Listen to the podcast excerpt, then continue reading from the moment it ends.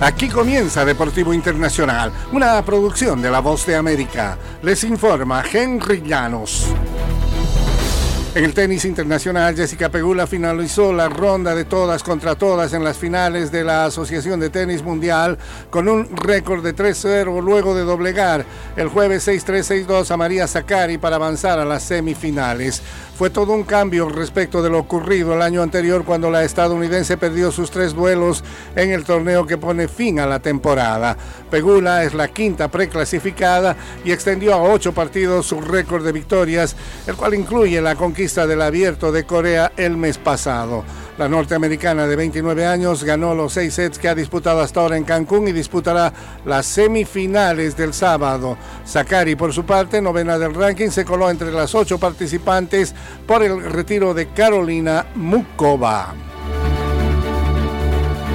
Y este viernes se realiza la décima séptima jornada de los Juegos Panamericanos Santiago 2023 y se disputan finales de diferentes disciplinas, por lo que se entregarán medallas a aquellas atletas y representaciones o equipos que se ubiquen en el primer, segundo o tercer lugar luego de 16 días de competencia. Estados Unidos lidera el medallero con 90 medallas de oro, 55 de plata, 62 de bronce, en total 207 medallas. Brasil con 46 de oro, 53 de plata, 46 de bronce, en total 145.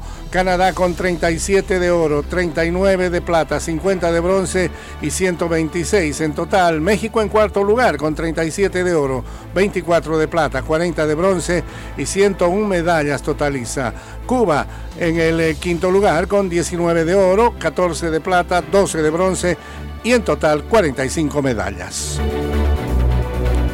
El delantero brasileño Neymar se sometió a una operación en el ligamento anterior cruzado y menisco el jueves en el hospital de Belo Horizonte en Brasil, según reportes de prensa. El médico de la selección brasileña, Rodrigo Lasmar, realizó el procedimiento.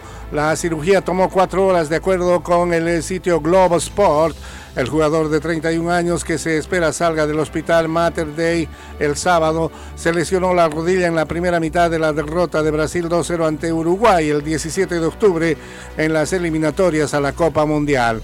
Se espera que su recuperación tome entre 6 y 12 meses y seguramente se perderá la próxima Copa América que se disputará en junio en territorio estadounidense. Horas antes Neymar publicó una foto de sus dos hijos en Instagram con el mensaje, todo va a salir bien.